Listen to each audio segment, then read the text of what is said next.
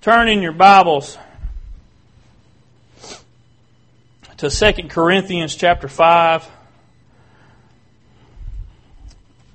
I've got numerous scriptures today, and some of them I'll probably just read to you uh, because they're most of them are kind of short. Uh, the title of the message is "The Lion and the Lamb," and this may end up being more than uh, just one part. This is going to be part one, definitely. Obviously, obviously, you can't start at part two, but uh, but today, what I really want to talk about is the lamb. Uh, so maybe next week we can talk about the lion. But um, so, what is so important about the lamb? And you know, I want to make sure everybody's on the same sheet of music before we get started, so that everybody knows what I'm talking about. Uh, I don't want anybody left behind, especially from lack of knowledge. So, the lamb, when it's talked about in, in the Bible, is um,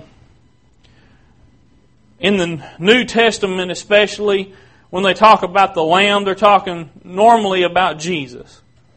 And this all goes back to uh, Old Testament times, even from the beginning of time in Genesis. Uh, lambs were sacrificed to atone for sins. And um, the the lamb as a sacrifice pointed to what Jesus was going to do. It's symbolic of not only his life, but for what he did on the cross, the sacrifice that he made.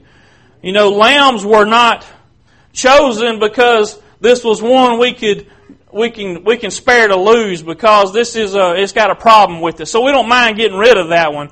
No, the lamb had to be, uh, in order to properly atone for sins, it had to be uh, one without spot or blemish. There, there couldn't be anything wrong with it. In fact, you went and you chose the best possible lamb you could find. That was the one you used to sacrifice to God to, to atone for any sin in you or your family's life. It's by the shedding of blood that, that there is remission of sin, is what the Word says.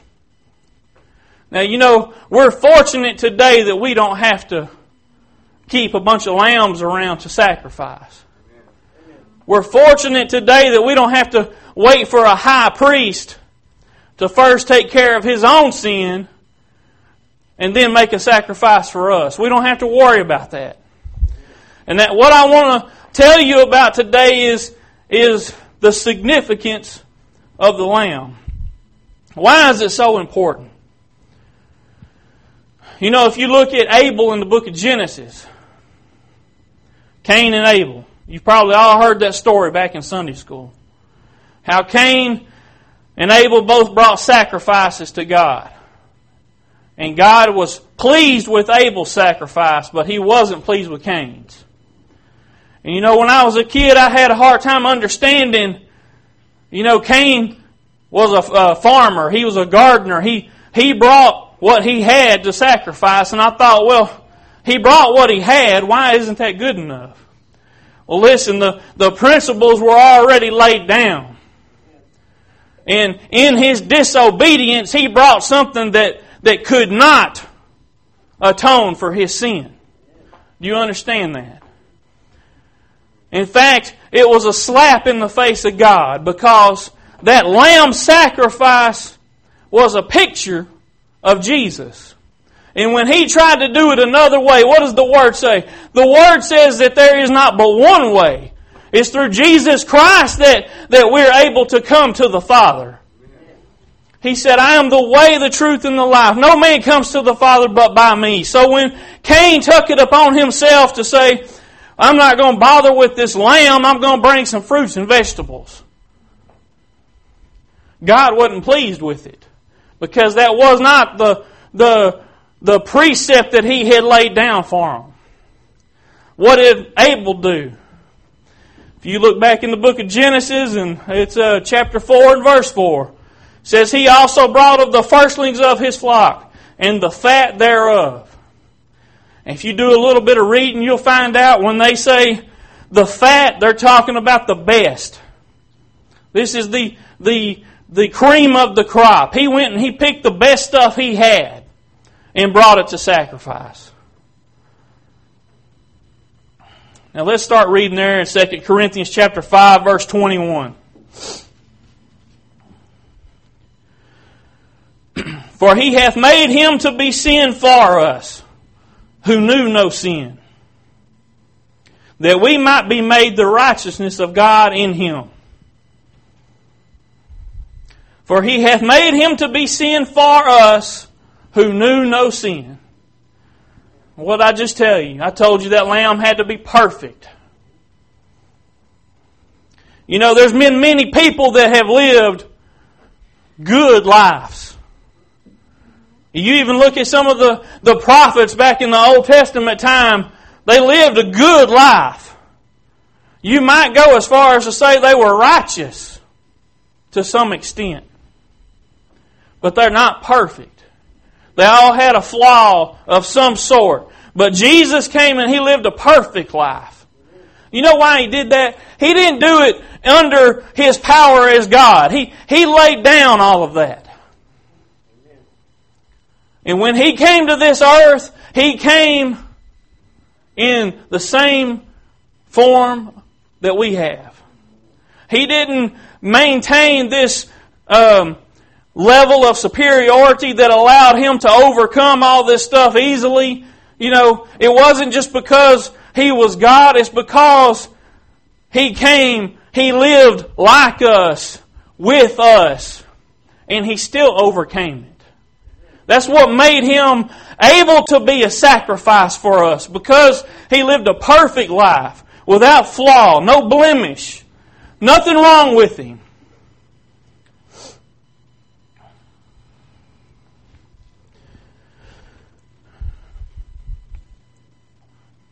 And you know, he came and lived. He lived a life. You know, you look at a lamb. Lambs are, they're kind of soft and sweet. That's how everybody thinks about them. They're kind of meek. Jesus lived a life, his life that he lived. Not only the, the fact that he was perfect, but everything about him is lines up with the characteristics of a lamb. This is a perfect picture that God painted for us. Now, I want you to get a, a real deep understanding of this today. This wasn't some knee jerk reaction that God decided He was going to send His Son all of a sudden to, to help us out. I want you to see that because this, this process of, a, of sacrificing a lamb was given back in, and like I said, even in Genesis, they did this. So this, this process was laid down way before. And I want to read you a verse in Revelations 13 and 8. It says, And all that dwell upon the earth shall worship him, whose name, whose names are not written in the book of life of the Lamb slain from the foundation of the world. So when this world was formed, God knew, listen, He, He, He created people that had freedom to worship Him. We have the right to choose. We don't have to worship God. But He wanted people to worship Him because they wanted to, because they loved Him, because they had a desire in their heart to please Him. That's what He, that's what He wanted. He didn't want robots. He wanted somebody to want to be with Him. So He gave us the choice. But He knew when He gave us that choice that we were going to sin. He knew He had to provide a way that we could be redeemed, a way that we could come back into fellowship with Him because He knew we were going to screw it up. So when He created us, listen, this was all laid down. The, the reason why uh, God told Moses that His name was I am, there's a reason behind that. Nothing you see in the, in the Bible is just done by, by happen chance. When he said, I am, tell him that I am sent you. It speaks to his eternal nature. He has no beginning or end. Everything is right now. He doesn't, he isn't held by the same constraints of time that we are. He's outside of that time barrier. So when all this happened, it all happened perfectly in order for him. He knew that He wanted us to love Him, but He knew we would screw it up, sure as the world. So He gave us a way. Now, in the meantime, until everything would be fulfilled and accomplished in, in all this prophecy, and then the prophecy fulfilled when Jesus came, He gave another way, and that was sacrificing a lamb. But you know what? You look at it, it's a perfect picture of what Jesus came to do. Everything God does points to what's going to happen. So this lamb is important.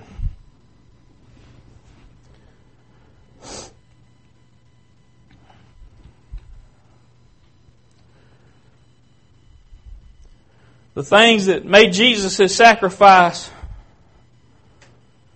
so much better than the sacrifice of a normal lamb is that he overcame death in the grave.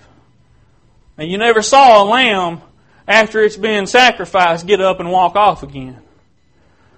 Because listen, there's there's something about Jesus that's a little different. Because being the Son of God, He has access to that, that realm that's, that's what we don't understand. There's power there. There's power over death in the grave. And the Word says that, that before He ascended into heaven, He first descended into hell. It says He led captivity captive. All those that had died before that, that didn't have an opportunity to receive Jesus as their Savior were waiting. They were held captive because they didn't have a way Time had not yet permitted for the Savior. But he first descended into hell and he led captivity captive. He went and preached to those that were held captive and gave them a chance to accept what he had done. Understand that today. He did it for you whether you accept it or not. The price that you owe, the debt you owe, has already been paid.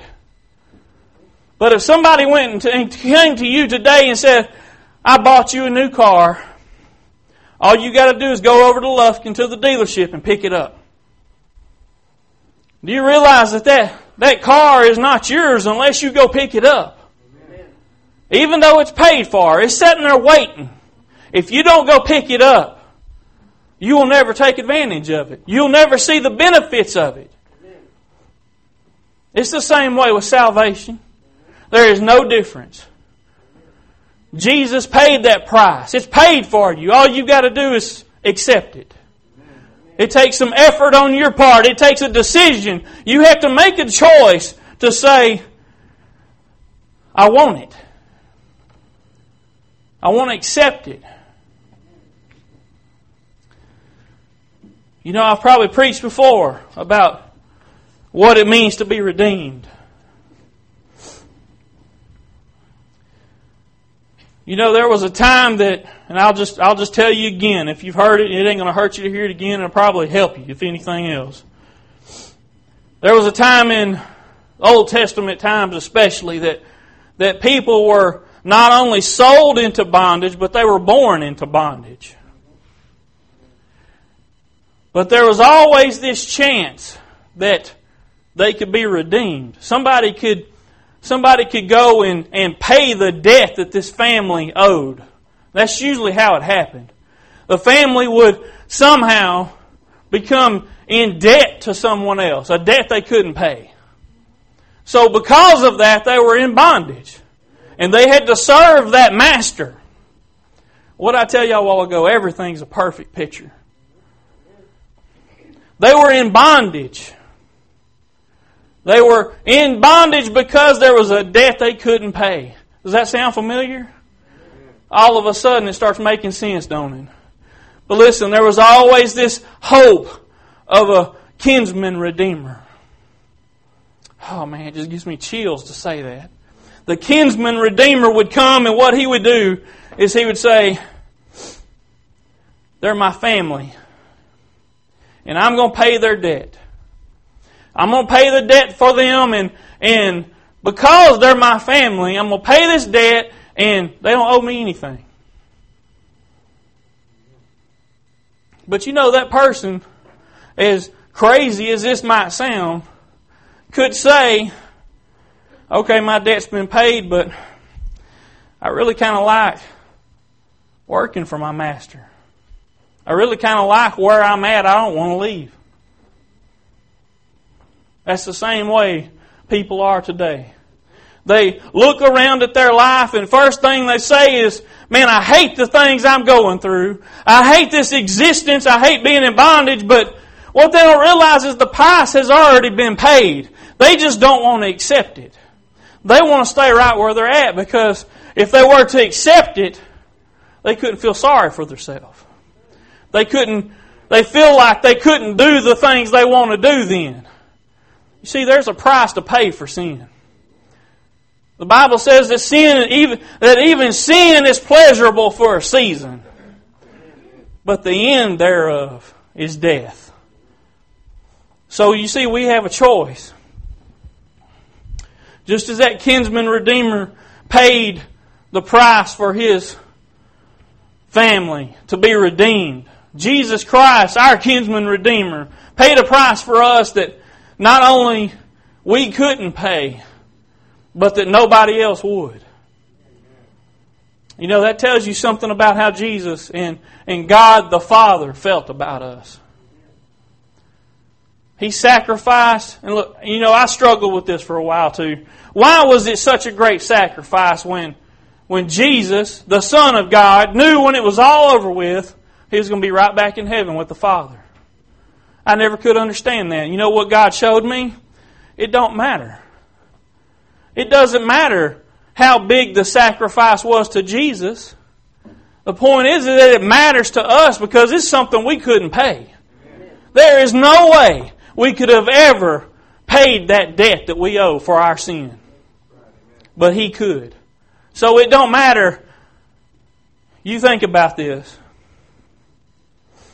If I owe a hundred dollars, and, and that's a hundred dollars may be more money than I could ever imagine to have, and I owe that debt and I can't pay it, but Jerry makes ten thousand dollars a month, to him it ain't no problem to pay a hundred dollars.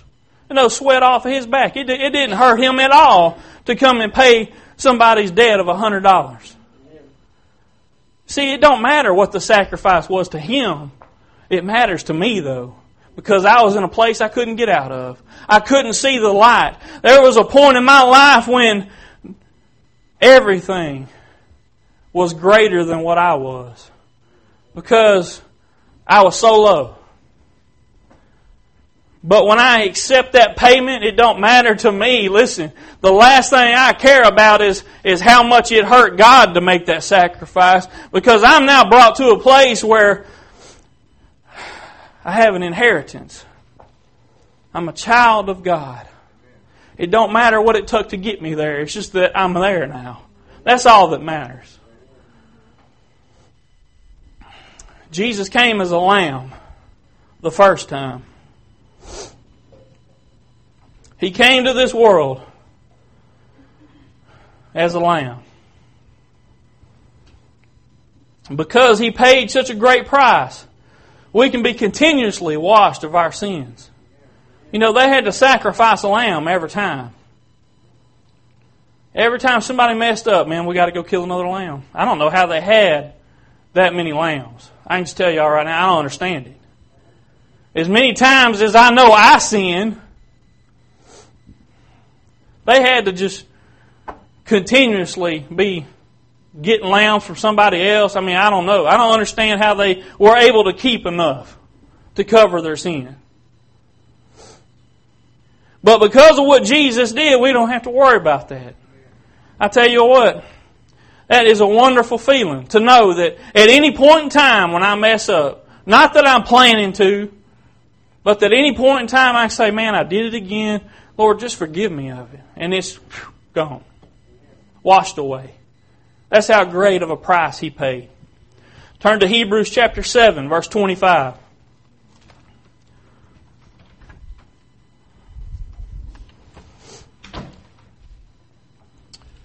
Hebrews chapter 7, 25.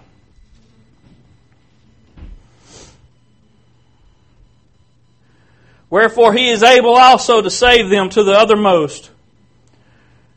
That come unto God by him, seeing he ever liveth to make intercession for them. For such an high priest became us, who is holy, harmless, undefiled, separate from sinners, and made higher than the heavens, who needeth not daily, as those high priests, to offer up sacrifice, first for his own sins, and then for, his, for the people's. For this he did once, when he offered up himself. Y'all know what uttermost means? What did it say? It says, Wherefore he is able to also to save them to the uttermost that come unto God by him. Uttermost means extreme, being in the furthest, greatest, or highest degree. His one time sacrifice did what no normal lamb sacrifice could have done. It saved us to the uttermost. You know, sometimes we just pass over some of these words. Because today, in this time, sometimes these words don't have such a significant meaning. But that's why I like to go look in the dictionary and find out what they mean. Because uttermost means extreme. It means the highest degree. It means you, you couldn't do it any better. That's how, that's how wonderful He saved us, how, how great He saved us. We no longer have to live a life of bondage.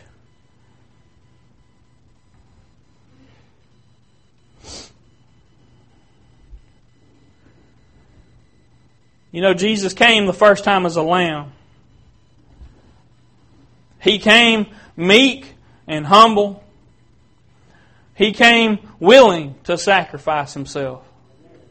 But there's going to come another time when he returns that he's going to come as a lion. If you look in Revelations, you'll see uh, it's in chapter 5. You'll see it talks about the lion of Judah and the lamb that was slain. And it's amazing to me that, that God would use those terms to talk about the same person. Never in any other place would you see a lion and a lamb used to, to talk about the same person. But Jesus came as a lamb. You know, he could have came like the Jews expected. They, ex- they were expecting a lion. They were expecting somebody to come and, and conquer and, and to take back what was theirs on this world, this physical thing. That's what they were looking for. But he came as a lamb first. Because he wanted us to be in fellowship with him. You know, it's amazing to me that the same God that created everything, that the same God that universes just drip from his fingertips, that he can just speak and put things in motion and, and speak things into existence. The same God that, that built this entire existence that we live in cares about me personally. That blows my mind. You know, I have a hard enough time keeping up with my five, me and my four. I have a hard enough time with that. I, I can't understand how a God that just keeps track of everything. He knows not only how many stars are in the heavens, but He knows how many hairs are on your head. He, he does all of that. He still cares about you, and that's why He sent His Son. Now, I know a lot of y'all probably say, Yeah, I've heard all this before. There may be somebody here that hadn't. I don't know. You know, the title of the Sunday school lesson this morning was, Oh, what a Savior.